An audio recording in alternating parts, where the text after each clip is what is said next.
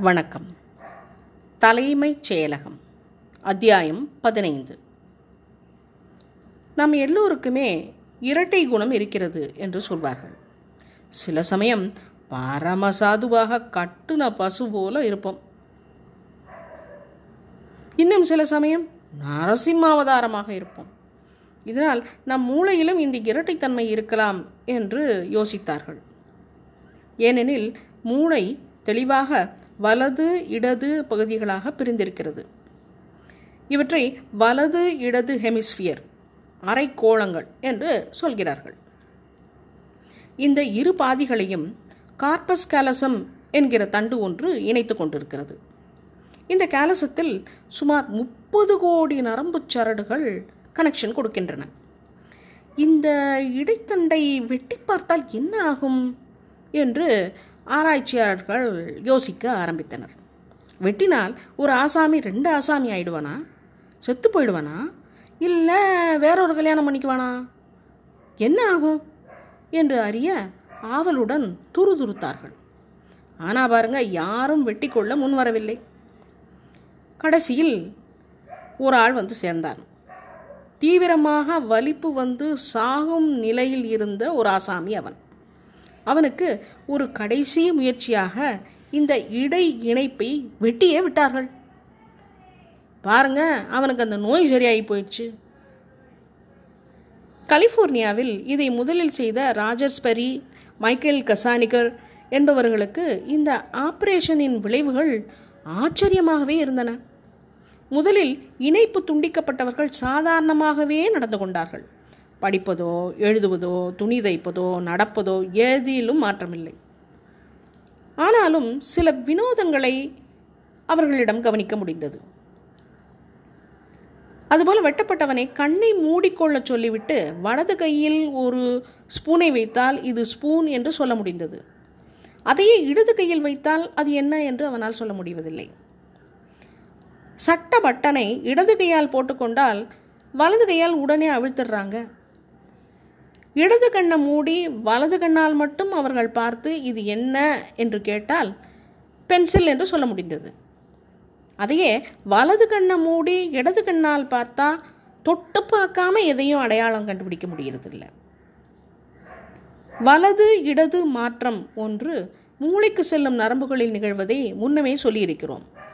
அதாவது வலது கை செய்திகள் மூளையின் இடது பாதிக்கும் இடது கை செய்திகள் வலது மூளையின் இடது பாதிக்கும் கிராஸ் ஆகிவிடுகின்றன நம்மில் பெரும்பாலானவர்கள் வலது கைக்காரர்களாக இருப்பதற்கு காரணம் நம் மூளையின் இடது பாதியின் அதிகப்படியான பாதிப்பினால்தான் என்று சொல்கிறார்கள். இடது பாதிதான் பேச எழுத கணக்கிட தக்க ரீதியில் சிந்திக்க உதவுகிறது. வலது பாதியை மைனர் என்கிறார்கள்.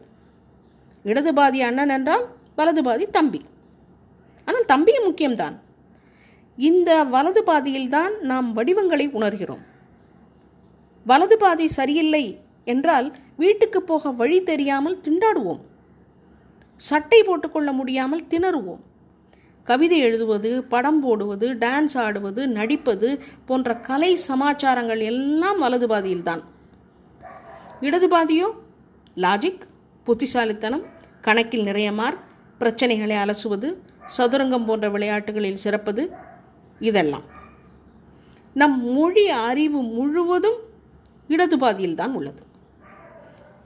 ஒருவருக்கு இடது பாதியில் பத்து வயதுக்குள் சேதம் ஏற்பட்டால்தான் பாஷை வலது பாதிக்கு மாற்றப்படுகிறது. ஆனால் பாருங்கள் ஜப்பான் போன்ற பட எழுத்து பாஷைகள் எப்போதும் வலது பாதியில் தான் அறியப்படுகின்றன. உணர்ச்சி வசப்படுவது எல்லாம் வலது பாதியில்தான். சகோதரர்களே சகோதரிகளே என்றால் இடது பாதி. என் இனிய இரத்த துளிகளே என்றால் வலது பாதி.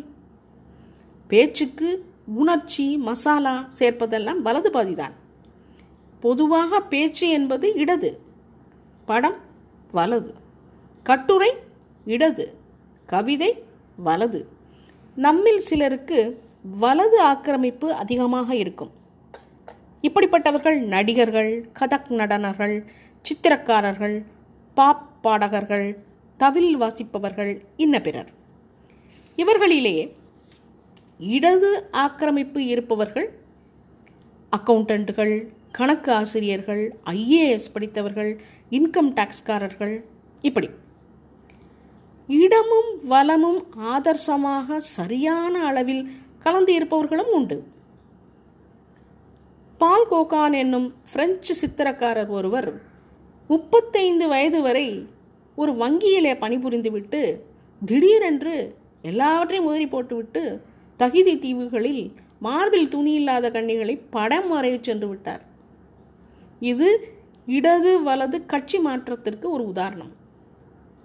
மேற்கத்திய தத்துவ ஞானம் பிலாசபி முழுவதுமே இடது பாதியின் பாதிப்பில் ஏற்பட்டதுதான் என்றும் கிழக்கிந்திய உபனிஷத் போன்ற சிந்தனைகள் வலது பாதி என்றும் சொல்கிறார்கள். மீதி நாளை.